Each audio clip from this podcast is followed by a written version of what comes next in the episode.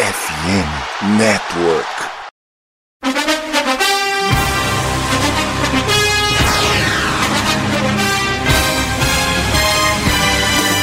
It would be a 57 yard try from this spot if they pick up no more yardage. Brady goes for the deep shot. He's got a oh. touchdown! Scotty Miller. Oh my God! Steps into it. Pass is caught. Diggs! Sideline! Touchdown! Unbelievable!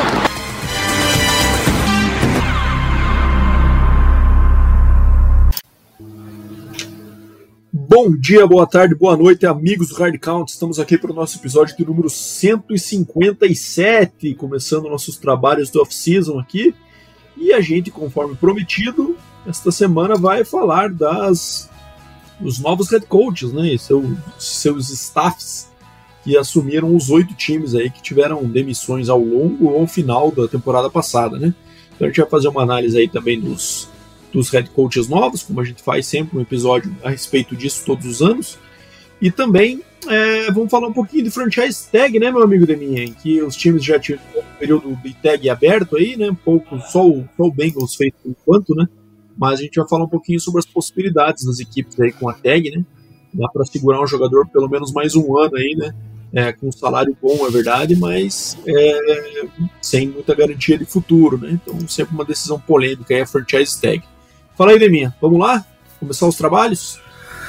Bom dia, boa tarde, boa noite, Badolas, queridos ouvintes. É isso aí, cara. Tudo que você mencionou, vamos passar aí adiante nesse episódio 157, né, cara? Vamos comentar um pouquinho desses novos head coaches, alguns não tão novos assim, né, na, na NFL, caso aí do, do Jim Harbour, é, vamos falar aí dessas tags aí, muitos times aparentemente não tem muito valor aí para para taguear nessa temporada, né? Lembrando que na temporada passada teve muitos times que tiveram vários vários atletas aí possíveis de, de tag. Esse ano não tá tão boa aí a, a safra, mas vamos ver, né? Nunca se sabe quando um GM burro pode aprontar para sua equipe e acabar assinando com um valor maior um jogador que não vale tanto, mas bora para cima aí que o que os ouvintes querem é o, são os nossos comentários, né, Bado? É isso aí, meu amigo Demi. Então vamos lá, cara, começar em ordem alfabética aqui pelos, pelos novos head coaches, pelo, pelos times, né? Então começando pelo Atlanta Falcons, que contratou Raheem Morris. Ele que já tinha tido uma experiência anterior como head coach no Tampa Bay, é bem jovem, né, na, na sua carreira. O Raheem Morris agora está com, deixa eu ver a idade dele aqui, mas ele ainda é um head coach considerado jovem, mesmo assim já teve uma experiência é, ainda mais jovem no Tampa Bay, né? Então, está é, indo para o Falcons agora, é, depois experiência como coordenador defensivo do Rams aí de 2021 até 2023, né? E está levando com ele os seus dois principais assistentes aí, né? Então, é, ele efetivou o Zach Robinson como coordenador ofensivo, ele que era o QB coach do Rams no ano passado, e também o como coordenador ofensivo o Jimmy Lake, que era é, assistant head coach também no Los Angeles Rams no ano passado, vindo então aí todo mundo, os principais nomes, né, o head coach e os dois coordenadores defensivo e ofensivo da comissão técnica do Sean McVay, tá dando uma desfalcada do Rams aí também, né. É, daí, Deminha, deixa eu começar com essa, o que, que você achou desse, dessa, dessa contratação? Você acha que é o nome certo? O Falcons que é, flertou com o Bill Belichick, né? E acabou indo também no coordenador de mentalidade defensiva, né? Assim como o Belichick. É, é, um treinador de mentalidade defensiva, perdão, assim como o Belichick. É, mas que foge um pouco do que a gente vem, tem visto aí como a maior tendência dos times, que é ir naquele coordenador ofensivo, promissor, de algum time que teve certo destaque e segurar o cara ali, né? Raheem Morris já com uma mentalidade diferente, foi muito tempo técnico de secundária também nas equipes que ele passou, né? Então, um cara com um perfil defensivo, mudando um pouco em relação ao Arthur Smith no passado, que, como a gente falou em episódios anteriores, era tido como um head coach de mentalidade ofensiva, apesar de não ser muito ofensivo assim, né, Deminha? O que, que você me diz, Raheem Morris? É, o, o Arthur Smith é, é, era impressionante a qualidade que ele teve nesses anos aí, dois anos, né, no Atlanta Falcons.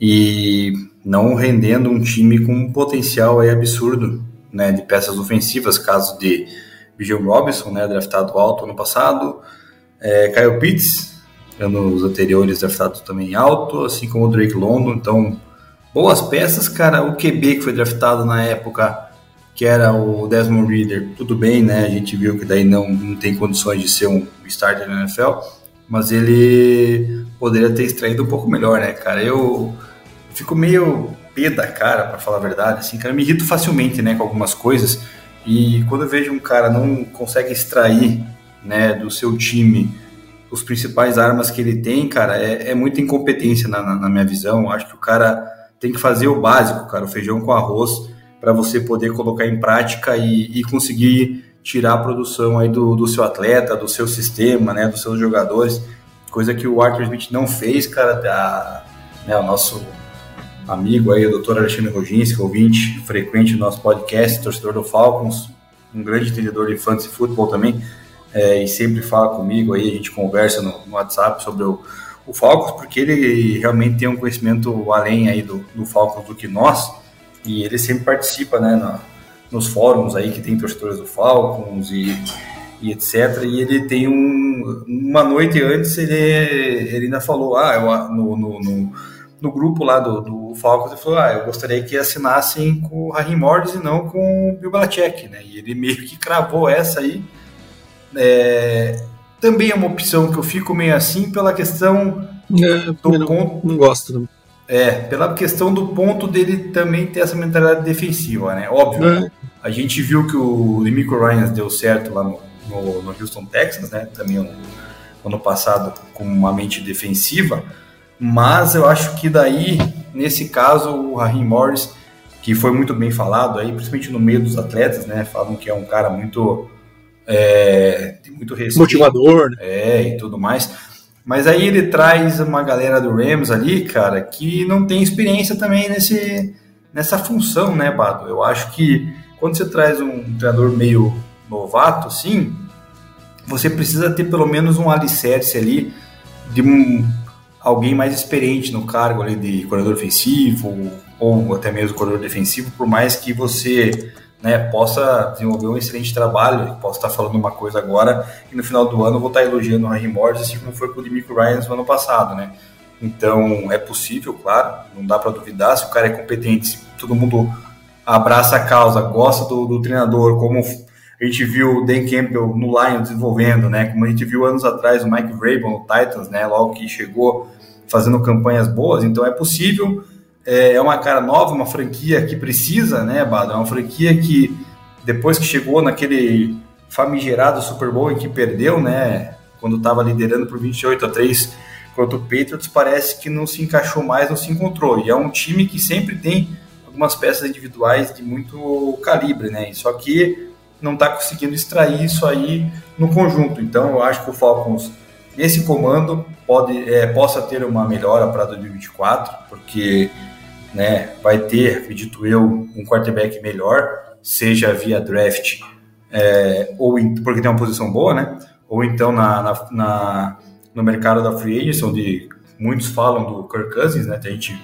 mencionou no episódio passado isso, que seria um, um, uma adição muito ótima. Então eu acho que assim a expectativa do Falcons é, é boa. Eu acho que o Falcons dá para sonhar e brigar pela pela divisão, uma divisão que não é tão concorrida assim, né? Como a gente viu no ano passado. Então, o Falcons aí, se der um encaixe legal, acho que o, o Raheem Morris pode extrair um bom desse elenco, um bom, um bom, um bom ano aí, quem sabe buscar os playoffs. Cara, eu particularmente não gosto muito desse tipo de contratação. Eu entendo da onde ela vem, né? Porque assim, ah, tinha um coordenador ofensivo anteriormente, não deu certo, então vamos para outro caminho agora e botar um cara de mentalidade defensiva. Acho que deve ter sido isso, mais ou menos, que passou na cabeça do front office do Falcons para essa contratação. Mas, cara, você vai, principalmente se você for combar essa contratação com um QB jovem, é um negócio um pouco ruim, porque, cara, vai que Pega um QB no draft, por exemplo, o Zach Taylor faz um, o Zach Robinson, né? Faz um bom trabalho aí como corredor ofensivo, modela bem o cara, tudo mais. O que, que vai acontecer no ano seguinte? O Zach Robinson vai ser head coach em outro lugar. É, se isso acontecer. se já no primeiro. Então já vai perder o coordenador, já vai atrapalhar o desenvolvimento do seu jovem QB e assim por diante. É, então, assim, não acho que o caminho era, ah, porque o Arthur Smith não deu certo, vamos mudar para agora um cara de mentalidade do, da, da, outra fase do jogo.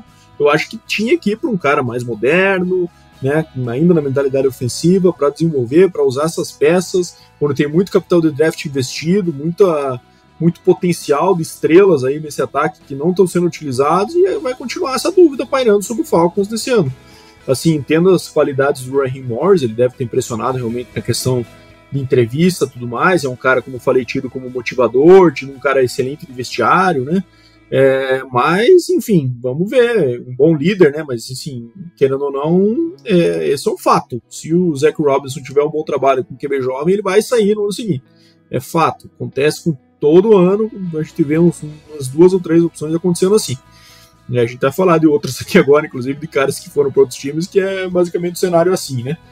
Então, é, eu particularmente tenho minhas, minhas ressalvas quanto a isso. Né? Mas, sim, pelo jeito, eles devem ter acreditado que é o cara liderar a franquia, uh, apesar dessas possíveis alterações.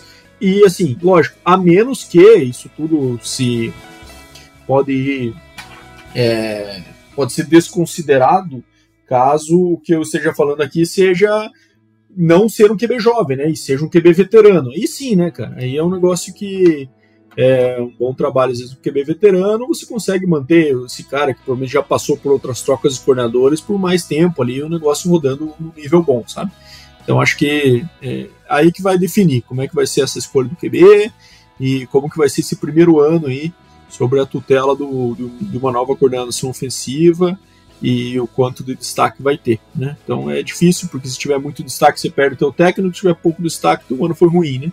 Então é, acaba que fica uma situação um pouco crítica, então por isso que eu não gosto muito desse tipo de contratação hoje em dia, é, que é uma liga totalmente ofensiva, né? Uma liga, inclusive, que as regras do jogo vem mudando, favorecendo muito os ataques prolíficos aí.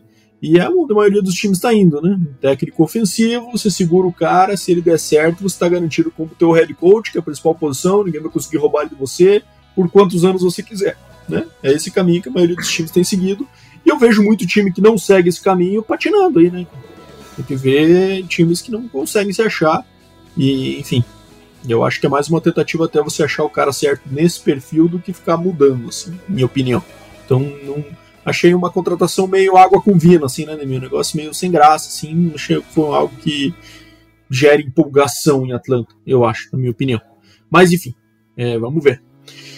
É, vamos agora para o Carolina Panthers, minha, que teve um, o Frank Reich como um técnico one and done, né? Só um ano no, no cargo e acabou sendo demitido é, após um primeiro ano terrível, que até parecia que o, que o, que o Panthers tinha a possibilidade de acabar o ano sem nenhuma vitória, no momento da temporada ali, né? Mas conseguiu arrumar duas vitórias, se não me engano, né, Demi?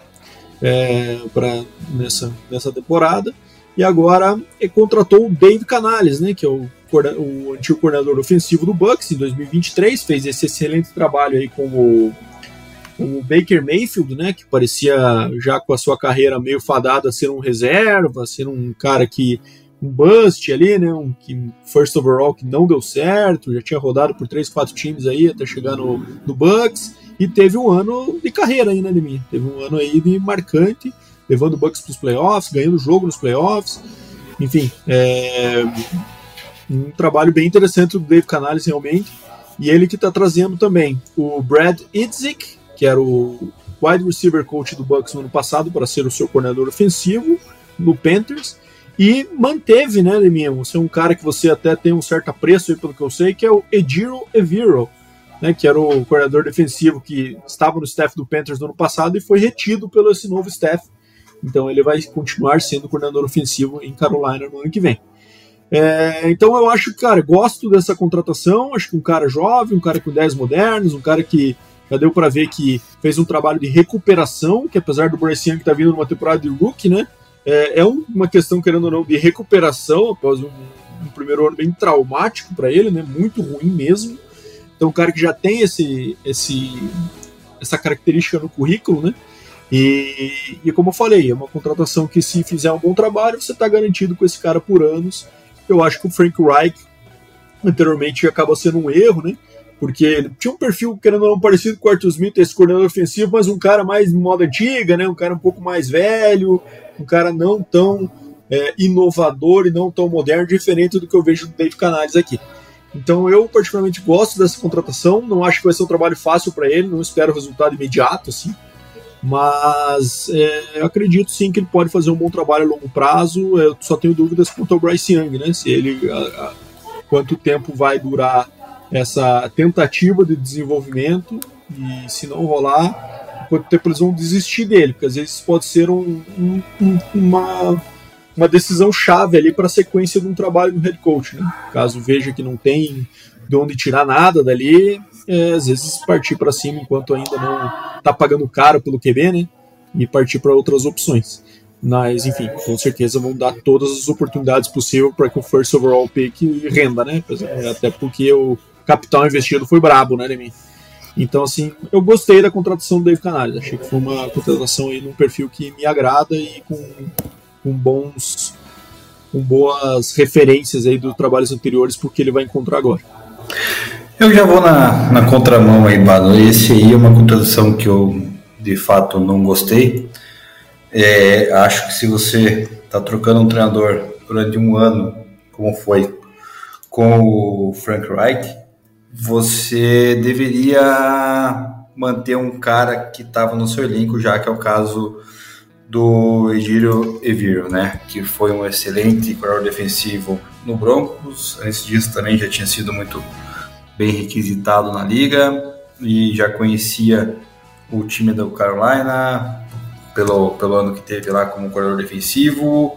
Poderia assumir essa função claramente e fazer com que o time ganhasse um pouco mais de sustentabilidade na questão do jogo defensivo para aliviar um pouco a pressão no, no Bryce Young, né? Porque se a defesa consegue é, conter os adversários, tipo, deixar em posições confortáveis de campo, onde você possa extrair um pouco é, do seu jogo é, ofensivo, o qual não é de todo ruim, né, Bato? Pelo menos eu acho assim. Tem alguns nomes até de, de interesse, como é o caso do Miles Sanders, running back, né, que tinha feito excelente campanha no Eagles. Tem o caso do Adam Thielen, né, que veio lá do Minnesota Vikings, também é um excelente receiver confiável, foi também muito utilizado, né, pelo Bryce Young, óbvio, não tanto quanto deveria, talvez por questões de não ter tempo de lançar e tudo mais, marcações em cima dele, é, fora alguns outros jogadores mais é, jovens ali na questão do jogo é, de wide receivers também, além do Adam Thielen, mas aí você né, prefere trazer um cara diferente, um cara que, óbvio, vai ter o seu, sua mentalidade ofensiva, vai ter que tentar moldar o Bryce Young, mas eu acho que não é uma coisa simples assim. Assim como você, eu acho que o Carolina vai penar bastante, ainda mais sem ter capital de draft para esse ano, né, visto que trocou quase tudo aí pelo, pelo Bryce Young no draft passado com o Bears, e daí aí a gente vê que quando chega agora fica numa situação complicada, onde vai ter que montar o time na base sei lá, da free agency ou com o que tem ali. Então, não vejo muita vantagem nisso. Acho que vai ser complicado, vai ser difícil. É, vai sofrer pelo menos uns dois, três anos aí para até tentar voltar a, a ter algum shot para disputar aí é, playoffs ou então, quem sabe, chegar no Super Bowl de novo, coisa que aconteceu lá em 2015. Mas não me agrada. De, nesse caso também, o coordenador ofensivo, o Brad Idzik aí, o treinador de receivers do Bucks, né, cara? Mas, cara, uma coisa é você ser treinador de wide receivers tendo Chris Godwin, tendo Mike Evans, tendo Trey Palmer, tendo, né, alguns bons nomes, tendo lá, sei lá, mais algumas outras opções que, que despontaram no final da temporada, principalmente pelo Bucks. Mas daí outra é você ser coordenador ofensivo de uma equipe aí que, né, vem em frangalhos e precisa de uma recuperação imediata, até pelo caso desse, dessa, desse investimento todo que fez com o Bryce. Então, eu acho que, sei lá, fico com o pé atrás do Carolina, acho que ainda vai penar bastante. É isso aí, Deminha. Bom, vamos para o Raiders agora, Deminha. Las Vegas Raiders, que teve Josh McDaniels em 2022. É, acho que, graças a Deus, agora estamos livres de ver Josh McDaniels tendo uma nova oportunidade como head coach, né, depois dos fracassos aí no Broncos e também no Raiders, né? Inclusive sendo demitido nos dois casos no meio da temporada, bem no começo de sua passagem, né? No Broncos até ele durou um ano, uma temporada inteira, e daí foi, foi demitido no, no metade da segunda, né? Raiders nem isso, né? Que acabou. Isso. Não, ele. Foi uma. Foi um e meio também, né? Um e meio também, mesma coisa. Então, assim, deu pra ver que não dá, Josh McDaniels era claramente um fruto do sistema é, mantido por Tom Brady, né, Deminha? Não é algo Exato. que é, Tom Brady foi por causa dele, sim, o contrário, assim como a gente tá vendo que Bill Belichick aparentemente também foi o caso, né? Mas enfim, vamos lá. McDaniels, experiência frustrada. É, o Antônio Pierce, então, assinou, é, assumiu como interino né, durante a temporada passada e fez um bom trabalho, não dá para dizer que não, né, Deminha? Acho que conseguiu extrair o melhor de jogadores, conseguiram fazer o time que já estava numa condição ruim ali jogar duro até o final do ano. Vitórias importantes, inclusive, contra o campeão, né, contra o Chiefs no Arrowhead, o Raiders venceu. E ele monta o seu staff aí, aí que vem meu ponto de interrogação, né, Neminha? Ele pegou como coordenador ofensivo o Luke Getzi, que foi demitido lá no Chicago Bears, né? É, com o critério, segundo ele mesmo, de que contra o Raiders ele foi muito bem, destruiu ele no, no jogo contra o Raiders. Mas assim, o ataque do Bears, cá entre nós, também não, não encantou ninguém, né? É, e para trabalhar esse cara aí com QB jovem também, como o Aiden O'Connor, vamos ver se o Raiders vai buscar algum QB seja free agent, seja draft, né? E também reteve o coordenador ofensivo Patrick Graham, que era com quem ele já trabalhava no passado, né? É, então acabou mantendo. Eu tenho duas ressalvas quanto a essa contratação, também não acho não gosto. Primeiro, porque essa questão de interino geralmente tem um, essa questão da empolgação dos jogadores jogarem pelo cara, tem prazo curto, prazo de validade. A gente já viu alguns casos desses aí acontecendo. O próprio Raiders, ano passado também, tivemos alguns exemplos de caras que foram efetivados aí depois não dá nada, né? É, é, eu lembro também do Mike Singletary em em 49ers também, com uma posição bem parecida, aquele empolgação, discurso forte de vestiário, os atletas todo mundo empolgado, e depois falta, né? É, isso aí tem uma certa validade, né? o cara não vai conseguir manter essa vibração aí por 10 anos como head coach de um time, né? É, tem que ter conteúdo, tem que ter bons assistentes, tem que ter é, ideias, né? E eu não acho que seja o caso que você consiga mostrar aí numa temporada que os caras já estão jogando meio que de graça, porque o negócio já foi pro balaio, eu não acho que seja uma referência muito interessante. E além disso, o fato dele ser um cara também de mentalidade defensiva, que eu acho que não funciona mais hoje em dia. Lógico, temos exceções, mas caras jovens entrando aí como, como, como head coaches, o que a gente tem visto mais funcionar é caras de mentalidade ofensiva, né? E fazer isso que eu falei, até porque é, eu não acredito, mas temos também essa ressalva. Se o Luke Getz fizer um bom trabalho, por exemplo, mantiverem o Wade O'Connor como titular, fizer uma temporada espetacular, ano que vem o Luke Getz está indo para outra franquia ser head coach, e daí o Raiders vai estar novamente atrás do coordenador ofensivo. É, enfim, eu acho que o, essa decisão do Raiders, não sei se você concorda, é, que eu vi que você acha também, mas eu acho que é muito mais o, o Mark Davis admitindo que foi um erro, quem sabe, ele não ter mantido o, o, anterino, o interino anterior, né, aquele Rick Bisaccia lá que fez aquele é, aquela levou o time para os playoffs, inclusive, né? Aquele ano e, e acabou não ficando no ano seguinte. É, de cometer o mesmo erro, ser criticado pela torcida por trazer um novo nome que fracasse novamente, mas ele falando assim: ah, tá bom, vou aceitar o que vocês estão me pedindo agora, já que eu errei da outra vez. Do que uma extrema convicção, assim, que ele é o cara que vai liderar a franquia aí por décadas. Eu acho que esse é o caso. Também não, me, não gosto muito da contratação, não.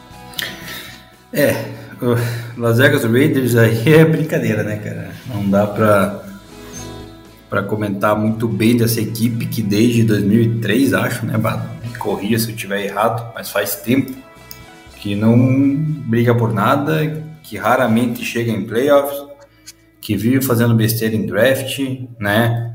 Desde a época de All Davis, né? Pai do Mark Davis é, então não dá para esperar muita coisa para esse time aí que adora enterrar as pessoas, né, cara? As pessoas chegam lá parece que do nada, sei lá, esquece de jogar futebol, esquece de, do, que, do que sabiam fazer, do que aprenderam. É, concordo contigo com relação a essa questão de quando o Rick Bissaker conseguiu aquela campanha reta final, classificar o time dos playoffs e no ano seguinte não ter essa chance de head coach, né? Agora os caras querem reparar talvez isso com o Antônio Pierce, ou também pelos jogadores terem pedido, né? Enfim, não dá para saber. É o head coach de mentalidade defensiva que você falou, cara, mas é para uma defesa onde tem um cara excepcional na, na, liga, né? Que é o Max Crosby. E também aí tem seus valores ali na, na secundária também. É um time que também tem que começar a se fortalecer a base mais na, na defesa, no meu ponto de vista. Então, nesse caso, até acho mais aceitável, sabe, Porque é um time que também está sem um, um quarterback definido, né? Visto que Garoppolo já era. É, quarterback que estava lá no ano passado era o Aiden O'Connor. Aiden O'Connor não é lá grande coisa. Então, é um time que, no meu ponto de vista, precisa definir seu quarterback, precisa achar esse quarterback, né? Seja na free agency ou então via draft, se conseguir. É, mas daí peca em trazer o, o Lu Getz como, ofensivo, que é um cara que não vai conseguir desenvolver, visto que não desenvolveu o Justin Fields, né? Então, Exatamente. é esse sinal de alerta aí que você pega. Pô, o cara tem o Justin Fields, que veio com baita potencial do draft, né? E você não consegue fazer o cara extrair um jogo dele que é bom correndo e também ele tem uns passes mais precisos, né? Aí fica difícil, né, cara? Não vai, não vai ser ele que vai resolver o problema aí com, sei lá, um, o Aidan O'Connor de quarterback. Mas vamos ver. Questão defensiva tem o Patrick Graham, já estava lá, né? Na, já conhece mais ou menos ali o sistema, seus atletas, então pelo lado positivo a defesa do Raiders pode ser um pouco melhor esse ano e é uma defesa que precisa melhorar, principalmente porque não só a defesa do, do, do Raiders, mas todas as defesas da FC West precisam melhorar para parar aí o atual campeão, né, Bato?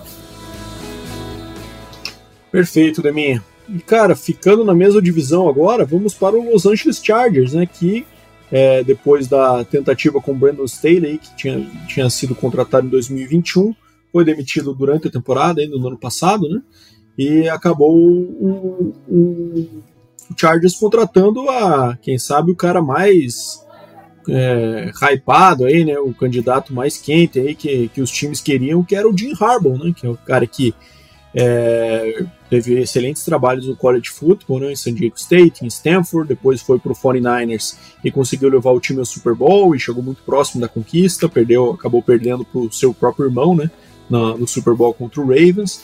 Depois disso acabou entrando em choque ali com o front office, né, algumas questões, é, inclusive envolvendo aquela polêmica com o Colin Kaepernick, também naquela época lá, né?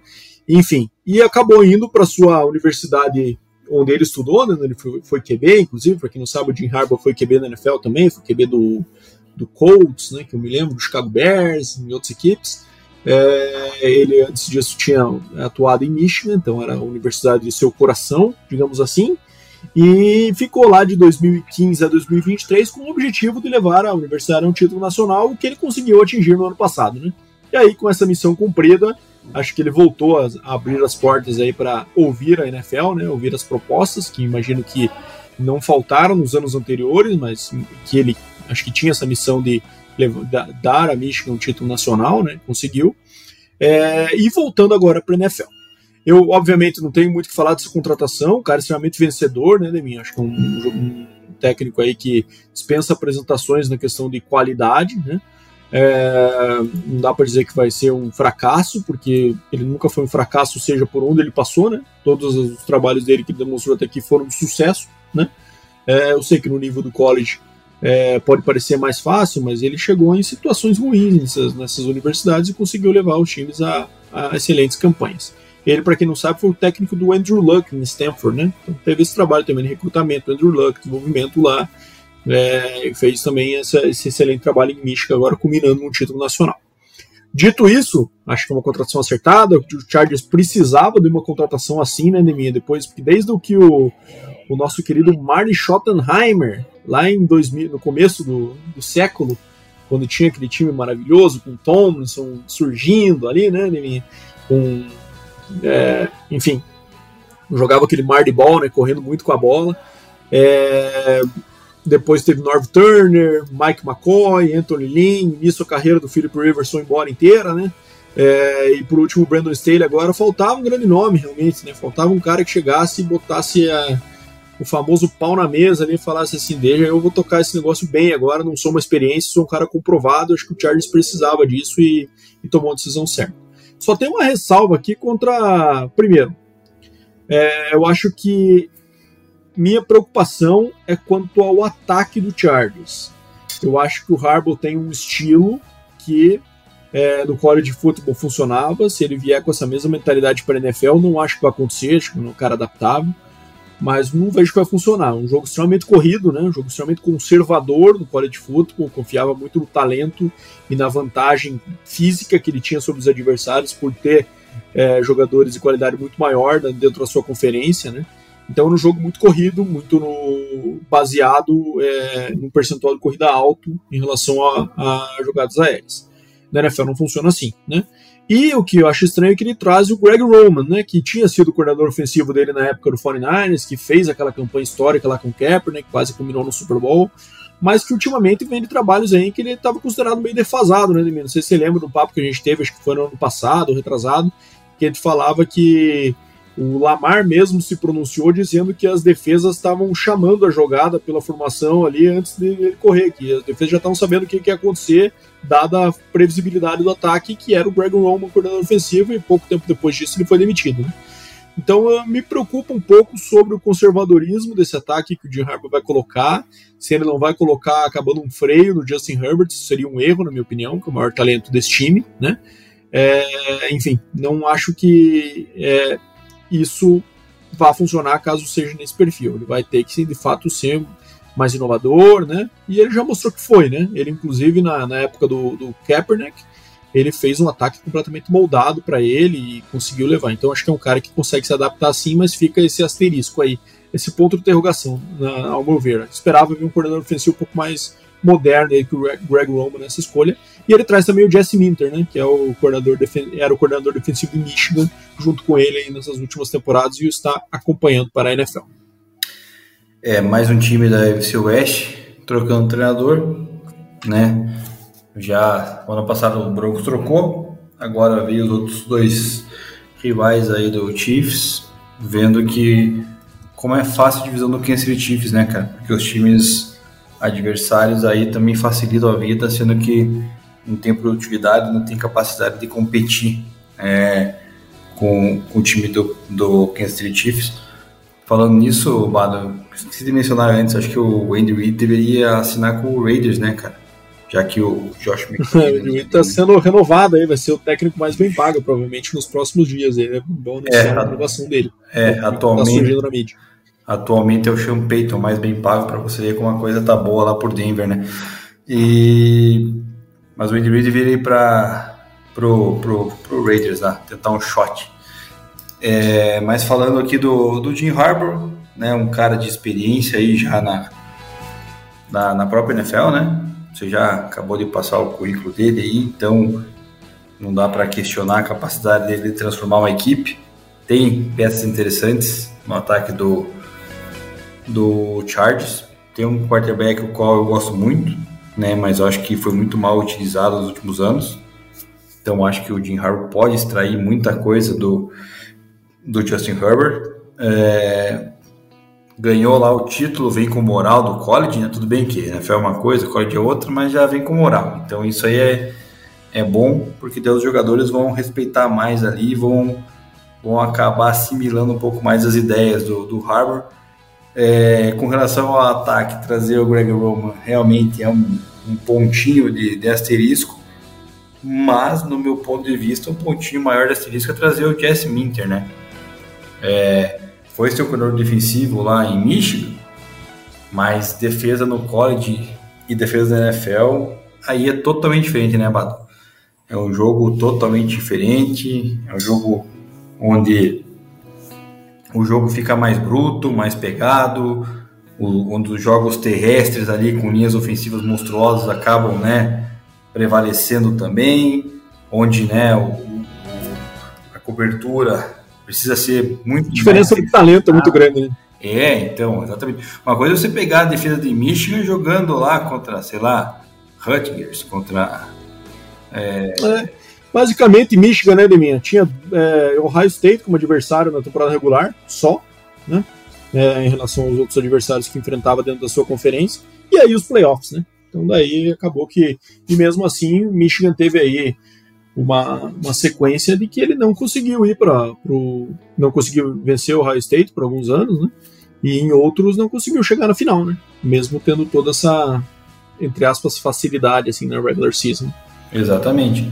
E daí eu acho que esse aí é um sinal maior de alerta, porque daí você vai botar um cara que só tem experiência basicamente no college, né? tudo bem que ele foi assistente lá, defensivo de, do Ravens, mas é pouco ainda na carreira, né? Um currículo desse, vindo do college para a NFL e, já querer implementar um sistema diferente, uma defesa onde no passado foi bem mal, né? Para falar a verdade, não encaixou, não não foi bem, mesmo tendo é, o Khalil Mack e o Joey Bosa, né? Então é, você vê que a defesa é muito mal treinada e precisa de uma adaptação, precisa de um, dar um jeito para ver se a equipe consegue também, mais uma delas, tentar parar o seu Patrick Mahomes lá e seu rival.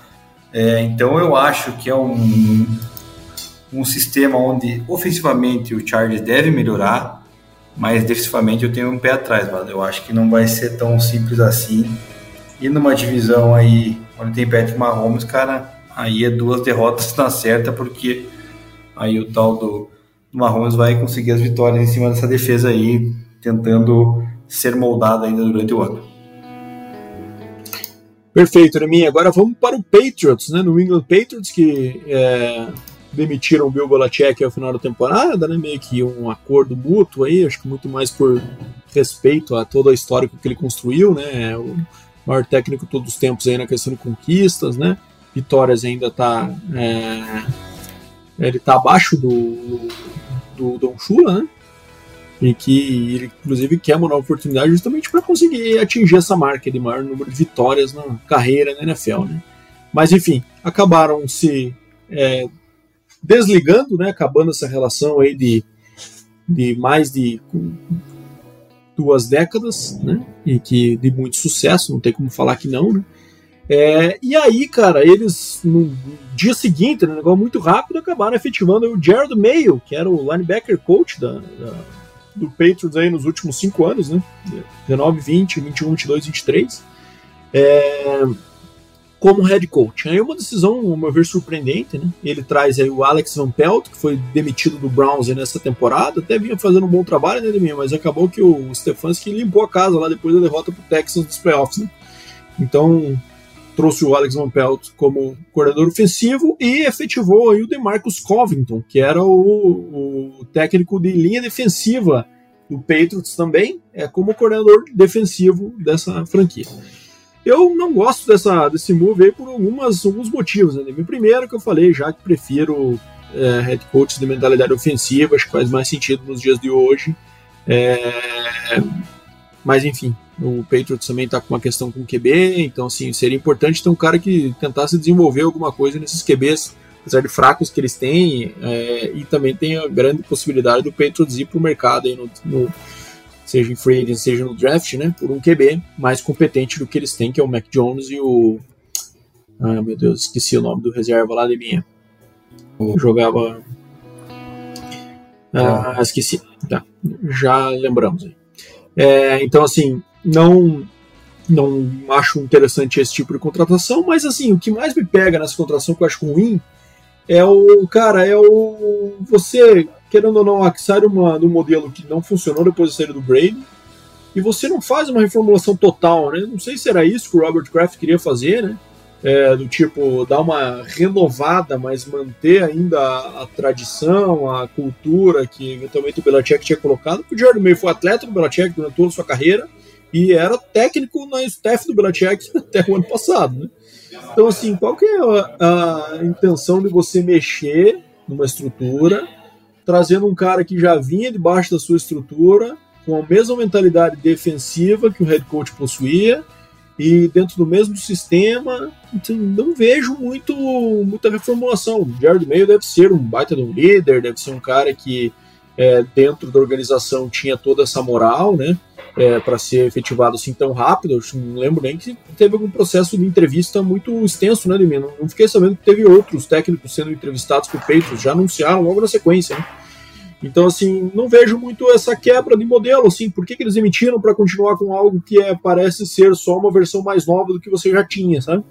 É, não faz muito sentido para mim, não gosto, e eu acho que o Patriots carece de talento e tem uma coordenação, uma, uma comissão técnica agora bastante questionável, né? É, então, não sei, não acho que vem bons anos pela frente aí, não aposto que é uma contratação de muito, de muito futuro, na minha opinião. É, eu também concordo contigo, Bado, principalmente porque você puxa um cara que foi, que era, né, o inside linebacker coach, cara. O cara não teve nem experiência em nenhum outro cargo acima disso, né, cara? É, então, também, é... Né? nem coordenador foi, né? Pois é, daí você já puxa o cara direto para head coach, cara, tipo, meio que do nada, literalmente. E tudo bem, pode ter seu valor dentro da franquia, pode ser um cara querido por todos e tal mas precisa ter um pouco de cancha aí para comandar né, o, o, um time que foi muito vitorioso aí nas últimas duas décadas, né? E que agora passa por uma reformação, passa por um momento complicado, um time que agora não tem um futuro claro pela frente, porque a posição do quarterback é lamentável, né? É o Mac Jones e sei lá se vai ficar o Bailey Zapp ou se vão tentar buscar alguém no, no draft, devem, não sei, cara. A posição que eles têm no draft tá para buscar um QB. Só não sei se tá, eles vão tem fazer. Que pegar, né? É, muitos mocks eu acabo vendo eles pegando outra coisa aí, mas enfim, né? Mas vamos ver o que que. Tudo pode acontecer no, no, no, peito disso aí, né? Enfim, daí você traz aí um cara para ser seu corredor ofensivo, que foi bem no Browns, não dá para negar, né? Acabou indo bem, mas é aquele bem limitado à questão do jogo terrestre do Browns ter sido muito forte, com uma linha ofensiva muito boa, né, capaz de abrir os gaps, e também de uma defesa do Browns que sempre colocava em situações muito boas de jogo ali, né, com posição de campo sempre favorável devido a ser uma defesa muito forte. Então, também acho meio questionável essa, essa opção ainda mais que você não tem QB, né? Então eu já começo por aí. Fora isso, também o jogo terrestre do Pedro também não acho lá grande coisa. Jogo aéreo, nem se fala, né? gastaram os tubos lá para contratar dois talentos no ano retrasado, passado, né? Um retrasado, né? Com Hunter Henry e John Smith. E acho que era o John Smith que foi, né? Ou não lembro outro. Também não, não, não, deu boa. Então é assim. Foi o Hunter Henry e o John Smith, eles trouxeram juntos, né? É, o John Smith foi pro. Depois já, o John Smith já foi embora, né? É, foi pro Falcons. Foi pro Falcons. Isso, eles falam, pô, não, não sei. E daí pega para o seu corredor defensivo um cara que era DR do, do, do Patriots, né? O, o Covington, tipo, cara, qual o sentido, né? Não dá para entender. Acho que o Robert Kraft também tá meio perdido lá nas suas decisões. É, muita gente vai gostar, né? Porque toda uma grande parte da população mundial passou a detestar o Patriots aí nas últimas duas décadas devido ao, ao sucesso, coisa que, né? Acaba acontecendo às vezes com equipes que vencem é, de forma frequente. Mas eu acho que o Patriots, cara, tem longos anos aí de, de estiagem pela frente e vai sofrer, cara. Não consigo ver o Patriots melhorar aí nos próximos, sei lá, três anos no mínimo, mano. Acho que precisa de muita coisa aí para passar debaixo dessa ponte para que o Patriots volte a ser aquela franquia vitoriosa. Exatamente, meu amigo Deminha. Agora vamos para o Seattle Seahawks, né? Que teve essa saída do Pete Carroll, saída não, né? Porque ele continua na, na organização, mas numa posição mais de front office agora. É, e contratou o Mike McDonald, que era o coordenador ofensivo do Ravens aí nas temporadas de 2022 e 2023, né? E traz aí para o seu staff como coordenador ofensivo Ryan Grubb, que era o coordenador ofensivo da Universidade de Washington, né, que chegou à, final do college football nesse ano e teve um ataque historicamente prolífico e também um ataque bem é, interessante no nível do college. Né? E traz para a coordenação defensiva, traz o Aiden Durd, é, que era da linha defensiva do Cowboys, né? Então faz essa contratação aí, mas ele provavelmente vai estar bem envolvido com a parte defensiva, né? Já que teve essa atuação. O Mike McDonald ele tem 36 anos apenas, né? É, ele veio também na Universidade de Michigan, né? Então, assim, ele era do staff do Jim Harbaugh e daí foi trabalhar com o irmão John Harbaugh na NFL, né? Então, acabou tendo essa essa, esse pulo na carreira muito alto aí, né, Demir? Dez anos atrás, eu estava lendo aqui, ele era estagiário, né? era um intern ali, né? Agora já está tendo sua principal, principal posição possível dentro dos rankings do futebol, né? Que é o cargo de head coach na NFL, né? É, então, assim, eu também tenho as minhas ressalvas, como não posso fugir da minha coerência aqui de dizer que eu não gosto muito dessa contratação por ser um cara de mentalidade defensiva, como falei nas demais, mas é um cara jovem, um cara que vem aí com aparentemente uma mentalidade ofensiva do que ele está querendo trazer moderna também, né? Trazendo um cara de college football aí com uma temporada interessante, né? É, vamos ver até que ponto ele consegue liderar aí, sendo bem jovem, né? É uma franquia toda, né? Sabe que as atribuições de head coach são bem diferentes da de coordenador, né? Na questão de todo envolvimento com o time todo, com a comunidade, com a, os donos dos time, do time, tudo mais, é uma, uma posição bem mais ampla, né? De atuação do que essa. Vamos ver até se ele vai manter a é, como play caller da defesa aí diante dessas atribuições novas, né? É, mas enfim, preferia que o, que o, que o Seahawks tivesse ido numa outra direção, né? um técnico, uma mentalidade ofensiva mais jovem, mas é, vamos ver. Não, não, sou muito fã, não, não acho que vai ser um. Acho que é uma nota mediana ali de minha para essa contratação, na minha opinião. É, vamos ver o que, que como que Mike McDonald vai, vai atuar nesses primeiros anos aí nessa essa pegada rápida que a carreira dele vem tomando, ver se ele realmente é uma estrela ou se ou se estão, às vezes, dando uma oportunidade vezes, antes do cara tá aprovado ainda e acaba se mostrando um erro, né? Eu acho que está bem no meio termo aí, não tenho essa convicção, mas acho que uma contratação, sei lá, nota 7, digamos assim. Cara, eu achei que você ia dar uma nota 10, né? Só pela questão de não ter o Pete Carroll mais como o head coach em Seattle. Ah, esse é um, é um plus, esse é um plus. Mas... Qualquer um teria, né? Essa, esse bônus aí, então não, não dá para pesar também no McDonald's. Ah, que, que, injustiça com o Pete Carroll, cara, um dos grandes treinadores aí, college NFL falando. Mas vamos lá, é uma contratação também diferente, né? Do, do Seattle Seahawks, também concordo que deveria tomar uma outra linha, principalmente porque também outra equipe onde, na minha visão, tem o QB bem questionável, né?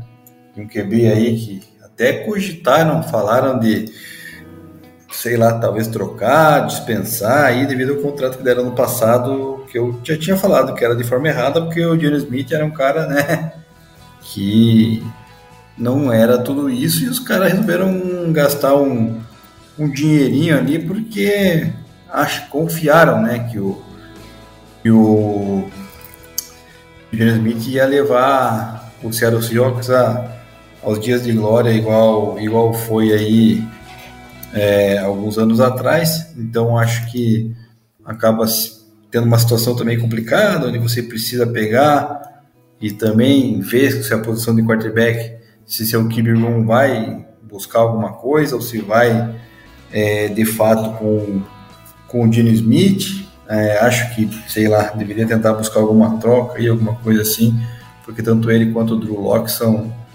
são muito fracos na minha, na minha opinião, mas em contrapartida é, tem uma defesa que é sempre forte, né? Vale, vale salientar.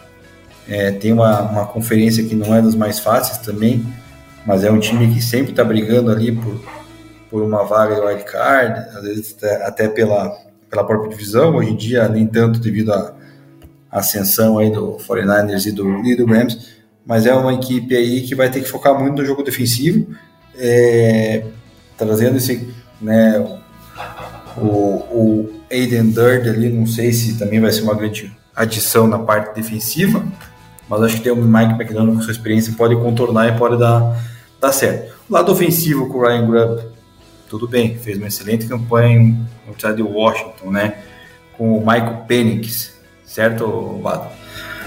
Mas, Ele mesmo. mas o, uma coisa é você estar tá na Universidade de Washington, né? Com, com um ataque prolífico, outra coisa é. O né? na mão, né, Lemin? É, outra coisa é, é agora ir para a NFL, né? Exatamente. Então é, é outro nível também de ataque, é outro nível de jogo. É, mas esse tem mais chance de desenvolver, né, Abado? Porque esse ainda tem é, um bom running back lá, tem bons wide receivers, né? Três, inclusive. Então é uma, uma coisa que se o cara soubesse se adaptar a essas armas, ele pode extrair alguma coisa. Obviamente ele não pode pensar com a casinha muito pequena ali, muito pensamento muito, muito pequeno, porque se ele focar no, no, que é mais ou menos o padrão dele de jogo de, de college, não vai dar boa, né? Porque na NFL você precisa ter uma amplitude maior, ainda mais com as peças que tem. Se ele quiser retrair aí os seus receivers da maneira que um college atua, vai ser complicado, mas é, é uma equipe que também acho que não foi das piores aí na contratação de head coach nesse ano, mano. Perfeito. Bom, vamos fechar com os últimos dois aqui então, Neminha. Primeiro, Brian Callahan, Tennessee Titans, né? Que, que, Titans que demitiu o Mike Vrabel, que estava desde 2018 na franquia. É, traz o Brian Callahan, então, que é que é que era coordenador ofensivo do Bengals, né, de 2019 até 2023. Ele que é filho do Bill Callahan, minha, que é um corredor de um treinador de linha ofensiva e que já foi treinador do Raiders, inclusive levando o Raiders ao Super Bowl em 2002, né? Acabou sendo demitido no ano seguinte, né? Então, é, seguindo os passos do pai, conseguindo um cargo do head coach, o Brian Callahan. Né? E ele traz como seus assistentes, como seus coordenadores, o Nick Holmes, que era o Passing Game Coordinator do Jaguars, né? E o Denard Wilson, que era o técnico da secundária do Ravens, como coordenador defensivo. É, acho sim que é uma contratação interessante, né? É, vai, lógico, depender do, de quem que o Titans vai, de quem ele vai escolher para seguir como QB aí. Imagino que vai, vai pender para o Will Levis essa escolha e trouxeram ele para desenvolvê-lo, né? Acho que imagino que sim.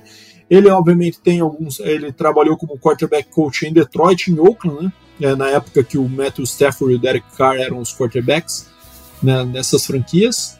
É, e daí, lógico, na, teve a temporada, é, essa trabalho do Bengals aí que acaba ficando ah, o Zach Taylor, que era o, que era o, o técnico, né? O, que também numa mentalidade ofensiva, o quanto que ele tinha de desenvolvimento nisso, mas querendo ou não, o Burrow tem uma qualidade que dá para discutir, lógico, se foi desenvolvido, se já é natural dele, claro mas também teve uma, uma atuação quando ele caiu. O Jake Browning fez um bom trabalho no ano passado, né? E aparentemente o Brian Callen tinha bom, boa é, parcela de responsabilidade sobre isso. Né? Então, acho que uma, uma contratação aí que eu entendo como promissora e eu acho que a tentativa do, do Titans vai ser desenvolver o Will Levis com a chegada do Brian Callahan. Vamos ver.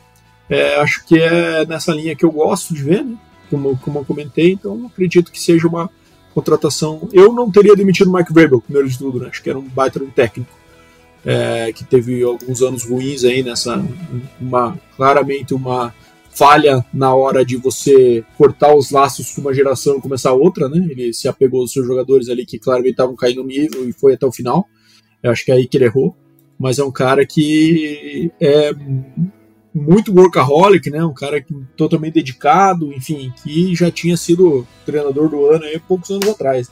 Então não teria demitido o Mark Rabel para começar. Mais uma vez que decidiram seguir em outra direção, acho que a direção que tem que seguir é essa. Minha opinião é essa, essa minha análise de minha. É, essa aquisição, apesar de eu concordar contigo aí na questão do, do, do Mike né? Também fiquei sem entender o motivo dessa dessa demissão, para mim o Vrabel também é um bom treinador, né? Então optou-se por uma mentalidade ofensiva, optou-se por uma mentalidade que a gente viu muito bem no Bengals, né? Principalmente nessa questão que você já citou do jogo, do, dos jogos em que teve que colocar o Jake Browning, né? E tava sem o, o Joe Burrow, que é fantástico, né? Tem já por si só um talento absurdo, então o que já ajuda, né? Mas a gente vê que o Brian Kelly é um cara, como você citou aí, capaz de moldar alguns quarterbacks, né? Deu certo com o Stafford, mas não tanto com o Derek Carr, que é um medonho, na minha opinião. Mas é um cara que vai pegar um quarterback Will Levis para tentar desenvolver, também é um QB que a gente tenha um pé atrás, né? Sei, desde o ano passado a gente já tinha comentado quando ele foi draftado, não, não sabemos se é o cara para ser o cara da franquia do Titans, mas também se não for ele, não tem muita coisa melhor, né? O Titans não tem uma posição tão boa assim, acredito eu, de pegar um quarterback aí top 5 nesse draft, que vai acontecer. É, o outro quarterback lá, o Malik Willis, também é muito fraco, na minha opinião, então não, não tem como, né, você extrair muito. Acho que o Will Levis é a única fonte que você tem, visto que o Tannehill também não deve né, renovar o contrato, ele que está aí na, na Free Agents. Então, é um time que pode se moldar aí, mas precisa também agora ver como que vai ser com um ataque em desmanche, né, Bado? Já que é, o Derrick Henry aparentemente não vai ficar lá, né? Então já muda o seu principal running back. Os wide receivers que tem, é, tirando o DeAndre Hopkins, não tem nenhum tão fantástico assim, né? Aparentemente o trailer, como é que é? Trailer, Traylon Burks, né?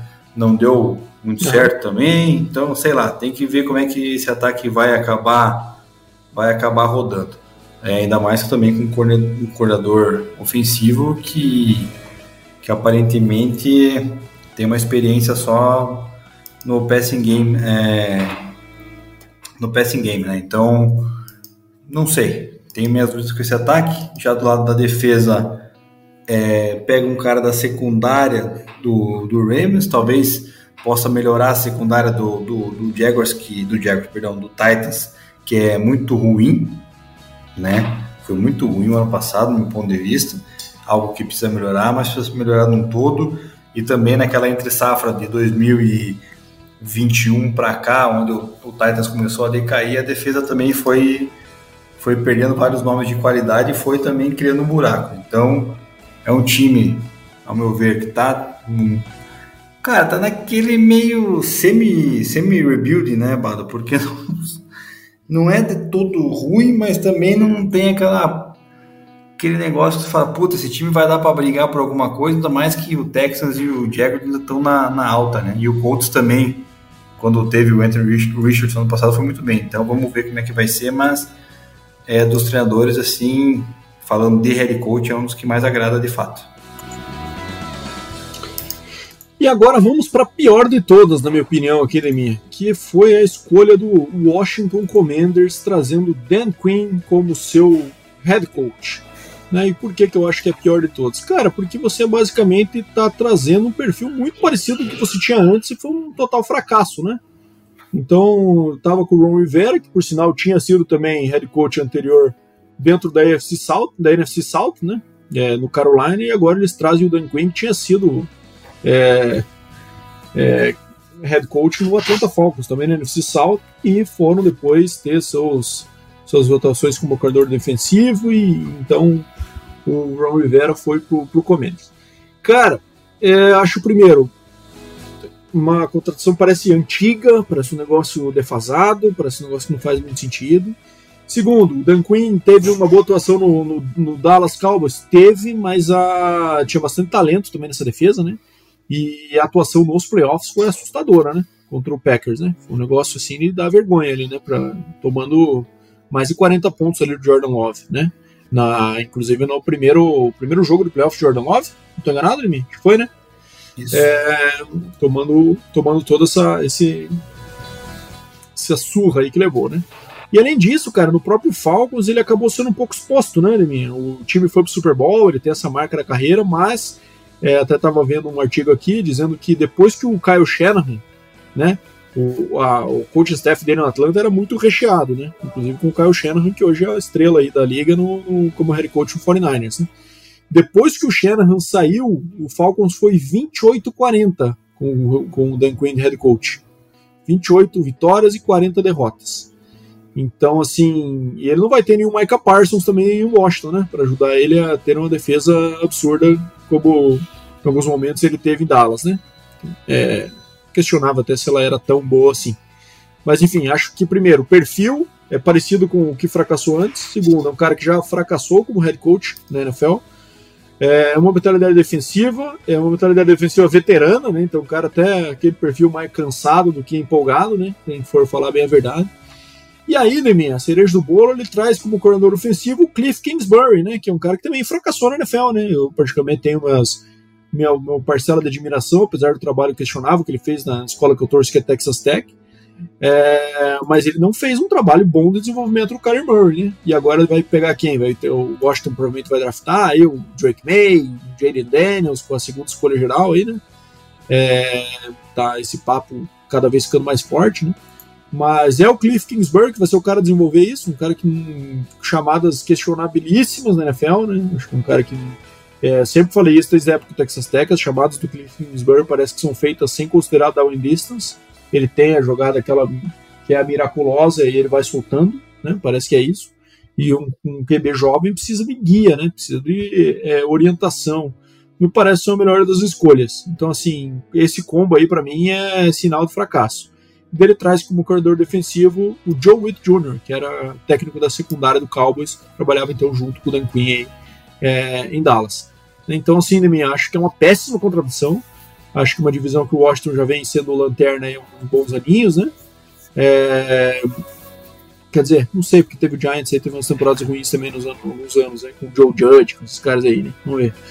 Mas não acho que seja isso que vai resolver a franquia, que vai fazer o Washington ser um time competitivo dentro dessa divisão. Acho que é mais do mesmo e acho que a tendência é durar pouco. O que, é que você acha de mim? Cara, eu não acho que foi a pior, porque na minha visão a pior foi o Jermeio, né, cara? E depois o. É, eu acho que são as duas piores ainda, mas eu acho que o Dan Quinn é pior, na minha opinião. O Jermeio, mas... eu vejo um certo potencial de ser um cara jovem, líder e tal. O Dan Quinn parece ser um cara que vai ser uma grande revolução. Né? Cara, mas o Dan Quinn, em contrapartida, tem alguns nomes interessantes no seu ataque, né? Não o quarterback, o Sam Howell, mas o jogo terrestre tem bons nomes, tem né, alguns talentos, como o caso do Terry McLaurin, né, no, no corpo de wide receivers. Então, acho que sim, tem, algum, tem onde extrair alguma coisa, né? Diferentemente lá do Jeremy. Então, eu acho que por ter já essa experiência na NFL, já saber como funciona, né? Tudo bem que fracassou no Falcons lá, teve aquele meltdown lá contra, contra o Patriots no Super Bowl mas é um cara que né, já está no meio, já está ambientado, então sabe como as coisas funcionam. Acho que consegue lidar um pouquinho melhor. Tem uma defesa com uma reconstrução aí pela frente também, né? Uma defesa que não é de todo ruim, né? Mas também precisa de uma, uma fortalecida boa. Agora, trazer o corredor defensivo do. Não, perdão, da secundária do, do Cowboys para ser seu corredor defensivo, aí meio que me preocupa, cara. É, muita gente vai falar, pô, mas, né, tinha lá o Trevon Diggs, né, o, o como é que é, Darren Bland, né, que foi o cara que teve seis picks o ano passado, seis pick six, né, maior número um jogador defensivo de pick six. Mas, cara, eu particularmente sempre achei a defesa a secundária do Cowboys horrorosa. Tanto que a gente viu no jogo contra o Packers, né? para mim, são jogadores de certa forma oportunistas, né? Porque eles acabam se beneficiando do pouquinho de pressão, pouquinho não, né? Daí vou, vou também desmerecer o Micah Parsons, mas acabam se, né, se privilegiando do Micah Parsons pressionar muito os quarterbacks adversários, eles acabaram cometendo erros em, em até overthrows e underthrows. Mas é, questiono essa, essa aquisição para o jogo defensivo. Não acho que vai ser um cara que vai ser capaz de construir uma, uma defesa forte. Vamos ver, posso queimar minha língua.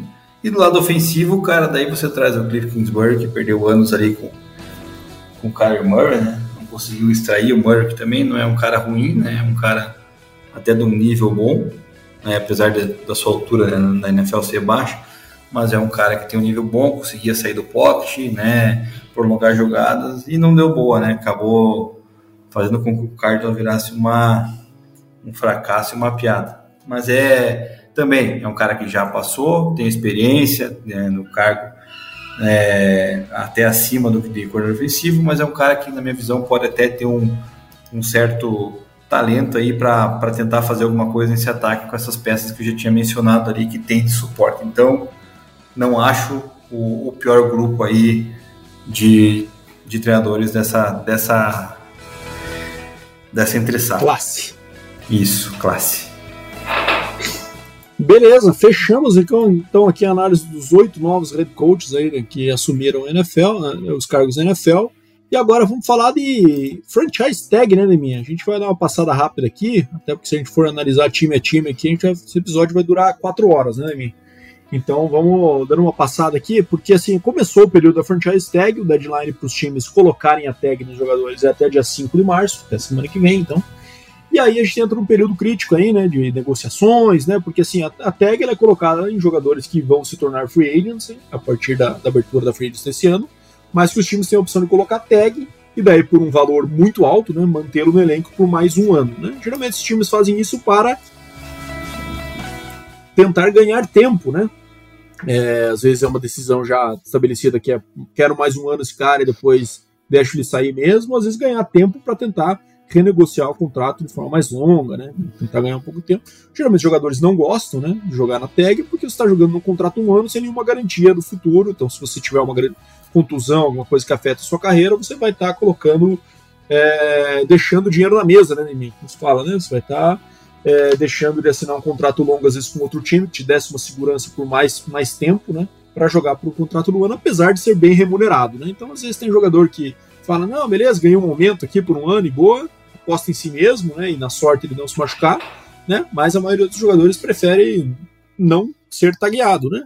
Prefere testar o mercado ou renovar com o time que está por um, um, valor correspondente ao que ele acha que merece.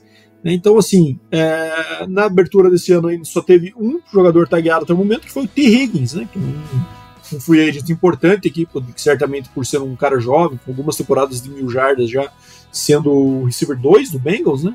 é, que certamente atrairia muito interesse, então o Bengals já formalizou a tag dele neste ano. Então daí ele recebe lá o valor dos, uma média dos três principais salários da, da liga, né? É, ele acaba recebendo isso por um ano, um aumento, e daí se ele for tagueado no ano que vem, por exemplo, ele acaba ganhando mais um percentual acima disso. Então o, o tag vai aumentando, então não vale a pena você ficar tagueando o cara todo ano, por exemplo, porque vai se tornando muito caro, né? É, então, por enquanto, só o Bengals, mas certamente até semana que vem, né? A gravação do nosso próximo episódio, a gente vai ter mais novidades. Imagino que a maioria dos times deixe para fazer muito perto do deadline, que é o dia 5. Então, é possível que no nosso próximo episódio a gente ainda não tenha todos, dependendo do, do dia que a gente gravar ali, né?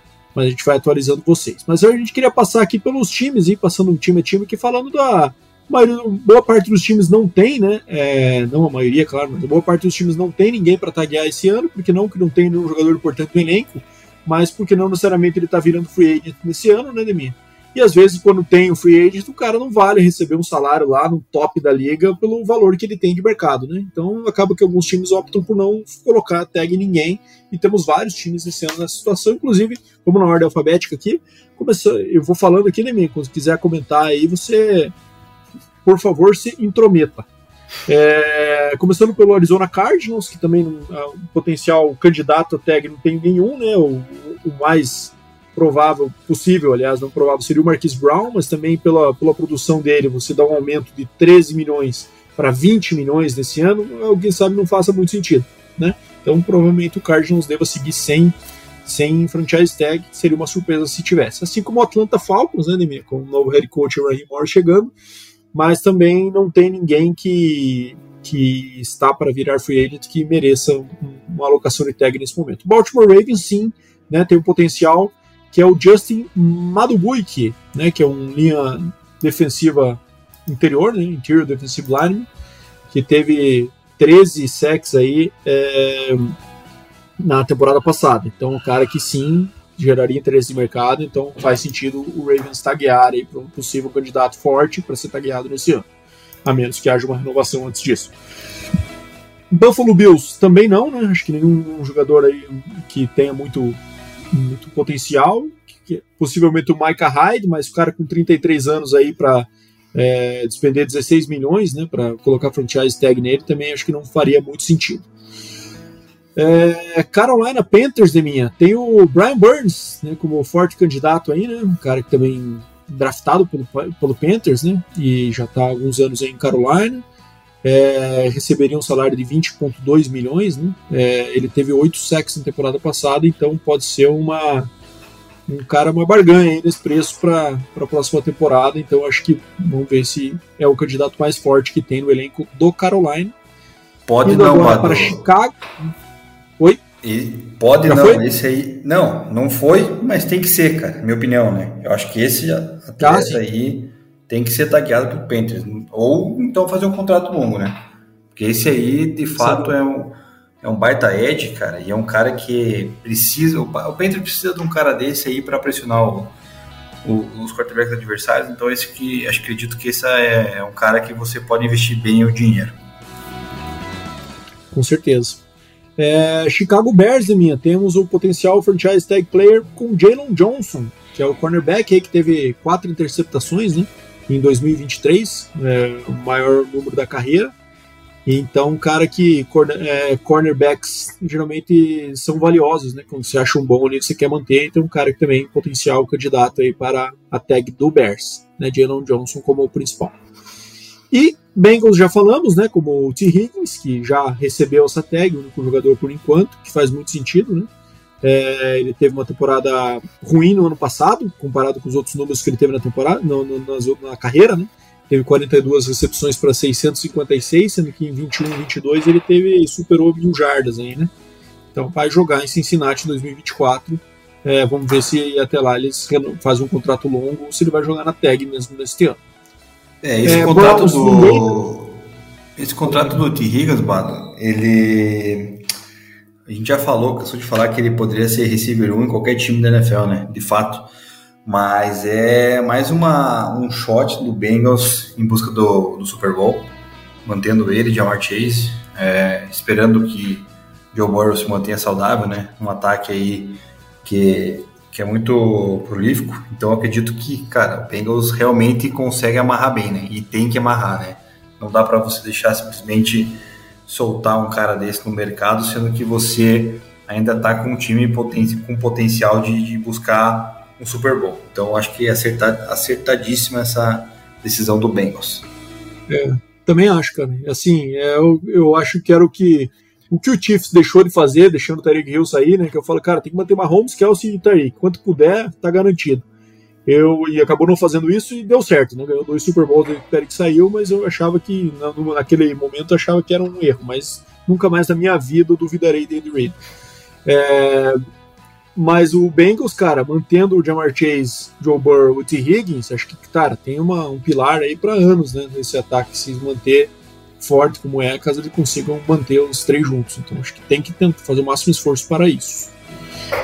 Cara, vamos lá, Cleveland Browns minha. Ninguém, né? Também nenhum cara que que mereça aí a tag nesse ano pela lista de free agents. O Dallas Cowboys teria o Tony Pollard, né, Liminha, mas já saiu um boato aí, um rumor de que nenhum running back vai ser tagueado esse ano. Então a gente tem os caras aí como o próprio Derrick Henry, que já comentou, o próprio Josh Jacobs também, né? E o próprio Tony Pollard, a menos que haja um tag aí no Second Barkley, né? Que é, acho que o cara mais possível assim, de ser tagueado como running back. Então é bem possível que o Tony Pollard vire de fato free agent, vamos ver o que, que o Cowboys vai fazer, mas ele certamente é o jogador que tem mais candidato, é maior candidato no elenco do Dallas para esta tech. Erro do, do Cowboys não taguear, na minha opinião, né? Porque já liberou o Zig Elliott temporada passada e agora vai liberar o outro running back, então não faz o menor sentido, né, ter mantido o Tony Pollard no ano passado. Minha, minha visão, acho que é um erro. E mim agora seguindo aqui na ordem alfabética, três times que não devem ter nenhum candidato aí a tag nesse ano. O seu Denver Broncos, não sei se você concorda com isso, queria que eu vi. O Detroit Lions, que tem algumas alguns free agents importantes ali, mas nenhum que seja merecedor de um aumento de salário tão grande assim, de um valor tão alto assim, tomando do cap, né? Que é o CJ Gardner Johnson, por exemplo, o Graham Glasgow, e o mesmo acontece com o Green Bay Packers, né, que tem ali o, o AJ Dillon como free agent, o John Rooney, mas acho que também mesma situação, é nenhum que mereça a tag por um salário tão alto, pelo que representa para o elenco e que tomaria espaço no seu cap. É, não sei se você concorda com o Broncos, né, minha? E também contra o Lions e o Packers. Cara, contra o Lions é até dependendo do cap que eles têm, o CJ Garner Johnson talvez pudesse ser uma, uma aquisição aí né, de valor. É, mas também concordo se não, não fizer. É, Packers concordo, não tem ninguém de fato. E o Denver, cara, muito menos, né? O Denver, se taguear, cara, é porque o General Manager vai assinar devido ao testado de incompetência, porque o que ele já fez aí de cagada não está escrito, então o Broncos de fato não tem ninguém esse ano que possa, que, que vale a pena manter no, na tag. Então, deixa todo mundo que está na tag vazar, que é melhor pra gente deixa acontecer naturalmente, né, Neminha? Já diria Grupo Revelação. É, vamos lá, Houston Texans. potencial candidato Dalton Schultz, que teria um aumento significativo, né, de 6 para 12 milhões, mas o Texans tem bastante espaço, né, no cap para acomodar, já que tem um time bem jovem ainda com jogadores com salário baixo, incluindo o seu a sua estrela, né, que é o QB CJ Stroud. É, então, se for para pagar mais caro para o jogador para ter essa arma mantida para o CJ Stroud mais um ano, esse, esse, é o melhor momento para isso. Né? Então, potencial candidato Dalton Schultz pelo Texas. E o Indianapolis Colts, minha, dentro da mesma divisão, tem o Michael Pittman Jr., né, que é um cara também que certamente, pela, um cara jovem, né, que já produziu, é, teve 1.152 jardas no ano passado, 109 catches no ano passado, com um ataque bem, é, inclusive mudando QB e tudo mais. Um jogador que tem se mantido consistente mesmo com um ataque que não é dos mais empolgantes, né?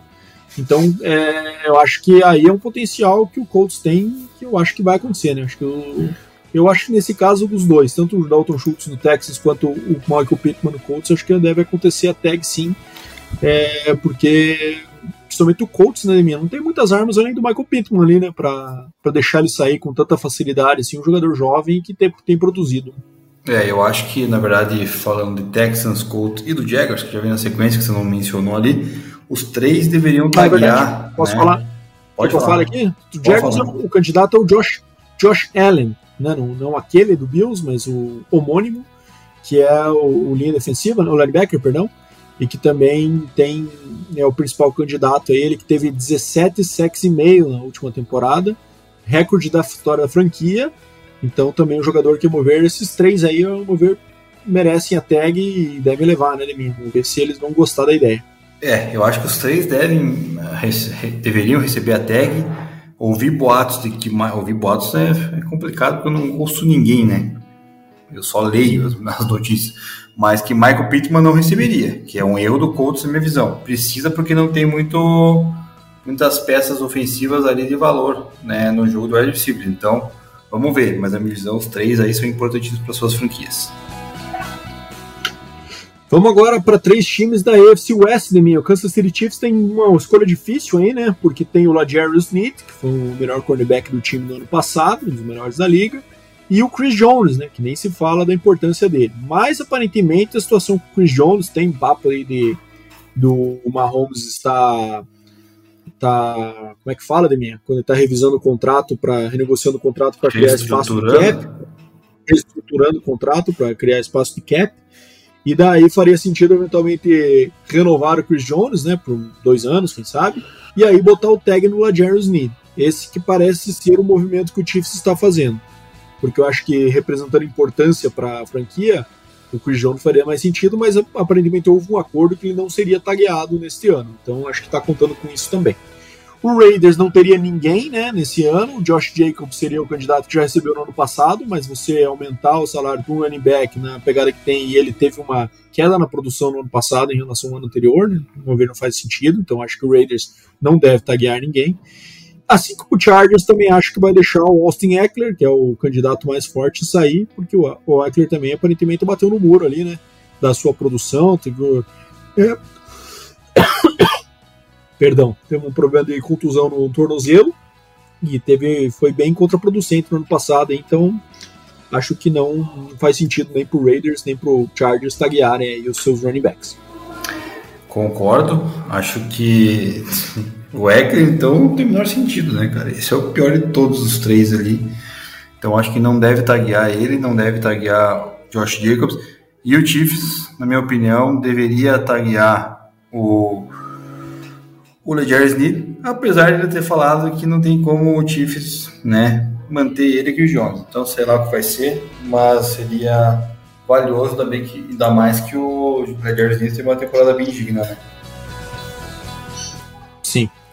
Exatamente. Los Angeles Rams, não tem ninguém, não tem nenhuma uma, uma, uma classe forte de free agents aí. É, eu acho que, inclusive, eles têm bastante dinheiro para gastar nessa, nessa oferta, então acho que eles vão pro mercado aí, mas numa tag acho que não vai ter ninguém não. Miami Dolphins, potencial candidato Christian Wilkins, né? é, teve recorde na carreira em sex na temporada passada com 9, né? Então também um cara que pode ser um candidato forte por o lado do Dolphins. E aí vem a questão do Minnesota Vikings, né? se eles vão colocar a tag no Cousins para tentar manter ele mais um ano junto com o Justin Jefferson, com essa galera, é, ou se vão deixar ele sair porque custa caro, né? O caro ele é, sempre foi desde que chegou, né? Mas eu acho que faria sentido uma tag pro Cousins, vamos ver se ele vai topar na cidade jogar na tag, né? É, mas eu acho que acho que fica, viu, Demi? Acho que ele leva a tag, eu acho que ele fica. Você acha, cara? Bom, eu acho que Rams realmente não tem ninguém. Dolphins minha opinião, tem que taguear o Christian Wilkins, muito bom jogador, então é um cara importante para essa defesa, que já vem perdendo vários nomes aí, é, inclusive já anunciou que o Xavier Howard, né, já não vai, não vai ficar mais na equipe, então acho que investe num cara aí que, que tem potencial como o Wilkins. O Vikings, cara, eu acho que o, já era, hein, eu acho que o Vikings vai vai adquirir nesse draft, cara. Eu acabei de ler aqui num grupo que a gente tá, onde tem torcedores do Vikings aqui, falando que o Vikings parece, aparentemente teve início de conversa com o Patriots, talvez para tentar trocar aí a, a pick 3 do Patriots no, no Senior Bowl lá, né, onde o pessoal vai analisar alguns prospects. É, então não sei não, não sei se o Vikings faz uma loucura e troca um QB novo uma cara nova na franquia, enfim, apesar também de ter um apelo muito grande do Justin Jefferson com relação ao Kirk Cousins, né? Então, mas, né, acredito eu, minha visão deveria, assim como você, assinar o Cousins, ou então, pelo menos uns dois aninhos aí, porque o Cousins, apesar de eu sempre questionar o momento clutch dele, é um cara de, de muito valor. Vamos lá, as franquias que faltam aqui, de mim, a maioria delas não tem nenhum candidato forte, né? Começando pelo Patriots aqui, que também tem bastante espaço no seu, no seu cap, né? Então, para precisa de uma injeção de talento nesse elenco, então não, faz, não vejo que faça muito sentido dar um overpay para manter jogadores que aparentemente não vão fazer muita diferença, como é o caso aí tem o Hunter Henry, tem o Trent Brown, tem o Kyle Duggar, mas acho que nenhum mereceria esse tipo de atenção, na minha opinião. Saints também, mas pelo oposto, né? Os Saints não tem espaço de cap, já estão 83 milhões acima do, do salary cap.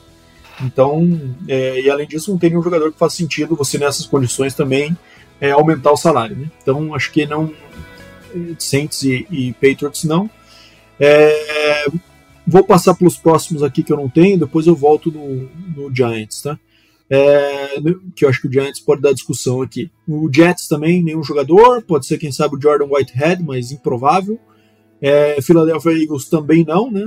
Tem o, o Fletcher Cox e o Brandon Graham com caras é, veteranos, né? É, então, assim, eles não vão também colocar o tag no DeAndre Swift. Então, acho que Philadelphia Eagles também não. Assim como o Pittsburgh Steelers, o San Francisco 49ers, 49ers possivelmente com o Chase Young, mas eu acho que ele também não teve impacto para receber 20 milhões por ano, né? Então eles também estão acima do cap, então não faz sentido. E enfim, acho que é isso. E além disso, Deminha, desses que não, mas tem o New York Giants, né? Tem o Saquon Barkley aí como essa grande dúvida. Ele já recebeu a tag no ano passado, aliás, é, é ano isso. passado, jogou na tag nesse ano e seria a segunda tag. Ele, o salário dele ia de 10 para 11,3 milhões. Então vamos ver se o Giants vai fazer esse movimento ele taguear ele mais uma vez, mas uma hora o cara também acho que não vai querer mais jogar na tag, né, minha? Ainda mais sendo running back, né? É, desses que você falou aí, realmente nenhum que valha é, ser tagueado, com exceção do Secon Barkley, também concordo que ele não vai querer, mas já saiu ali uma notícia que eu vi agora que talvez o, o Giants não vai taguear ele, talvez queira algum acordo, alguma coisa assim. É, e, de fato, eu acho que o Giants deveria propor um contratinho aí, pelo menos uns três anos, se compara, que ainda tem, na minha visão, gasolina no tanque, deveria manter ele. Na minha visão, errou ano passado, falei isso, né, mano? Entre taguear o Secon Barkley e o Daniel Jones, taguearam o pior, né? O errado, e muito mal, por sinal, né? Na tag, visto o que aconteceu. Então, vamos ver. Eu, eu particularmente, desses aí, só o, o Barkley que, que tem seu valor. E as últimas quatro franquias que faltam aqui, de minha Seattle Seahawks tem uma decisão ali entre o Leonard Williams e o Jordan Brooks, né? Dois caras aí Leonard Williams foi draftado originalmente pelo Jets, depois foi pro Giants, né? E agora tá no Seahawks. E o Jordan Brooks, que é o cara do Texas Tech, foi draftado pelo próprio Seahawks aí, né? Então, é, o maior candidato mais forte é o Leonard Williams nesse momento, né? Teve 4 sacks, 32 pressures no ano passado, né? Então, vamos ver a opinião do Mike McDonald sobre isso também, se é um cara que é, cabe no sistema ou não, né? Tampa Bay Buccaneers tem a, a, o principal candidato sendo o Mike Evans, né, que seria um jogador que com certeza teria bastante mercado, apesar de já veterano aí com 30 anos, mas com certeza tem gasolina no tanque ainda, é um cara extremamente confiável, né, como a gente fala, só a temporada de mil jardas desde o seu ano de rookie, né, então um cara que desde que entrou na liga só mostrou consistência. Né.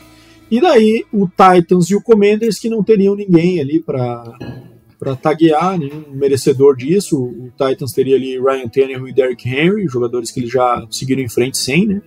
É, e o Commanders também não tem ninguém nessa, nessa classe de free agents que seja digno da franchise tag. Né? Qual é a sua avaliação sobre essas últimas quatro aí? Concordo com as duas ah, mencionadas, Seahawks com o Leonard Williams, pelo valor, né? 20 milhões, que pagar 23 aí pro Jordan Brooks aproximadamente pela posição, pela carência no elenco. É, então acho que vale a pena. Tampa Bay Buccaneers, boatos rondando ali, comentários que Mike Evans deseja, né, se aposentar como um Buccaneer. Então, é, talvez seja um acerto, né? Ou quem sabe estender uns dois, três aninhos também. Quem sabe? Porque o Mike Evans, querendo não, tem seu valor, né, Bada? Então eu eu pagaria, eu pagaria até mais do que a tag, né? Eu tentaria chegar num acordo uns três aninhos aí, porque é um cara é, excepcional. E se não me engano, tem também disponível ali, né, o para taguear, quem sabe o Baker Mayfield, apesar de, né, ser um pouco mais acima o valor, mas acho que não vai fazer, né? Então, o Mike Evans nesse caso seria mais aceitável. Perfeito, Demi. Então fechamos aqui a nossa análise também das tags. Na semana que vem a gente vai ter esse período já concluído, né? Então, é, gravando aí na terça-feira é, é, justamente o dia do deadline. Então vamos ver como é que isso avança e a gente vai atualizando vocês a respeito. Depois a gente começa também a falar nas questões de free agents, né? Também já temos o combine aí prestes a acontecer também, com os QBs aí já se preparando para lançar, outras posições aí também importantes. Tivemos Marvin Harrison Jr. hoje anunciando que vai para as entrevistas, mas não vai participar dos exercícios do Combine. Então, essa história que a gente vê todos os anos aí no Combine sendo esse evento polêmico, né? Vale para alguma coisa, não vale? Enfim, a gente vai comentar um pouquinho sobre também. Acho que é isso, Numinha. Obrigado. 157 foi para conta e semana que vem estamos de volta aí. Valeu! Valeu, Badolas, valeu os ouvintes que ficaram até o final, e é isso aí, né? Hoje não teve perguntas aí, mas semana que vem, quem sabe, a gente abre a caixinha lá para participação da galera, falar um pouquinho das tags, principalmente, né? Se, o que, que eles querem saber, se acertado ou não, se alguém fez besteira ou não, enfim. Então, bom dia, boa tarde, boa noite, galera. Até semana que vem e um grande abraço.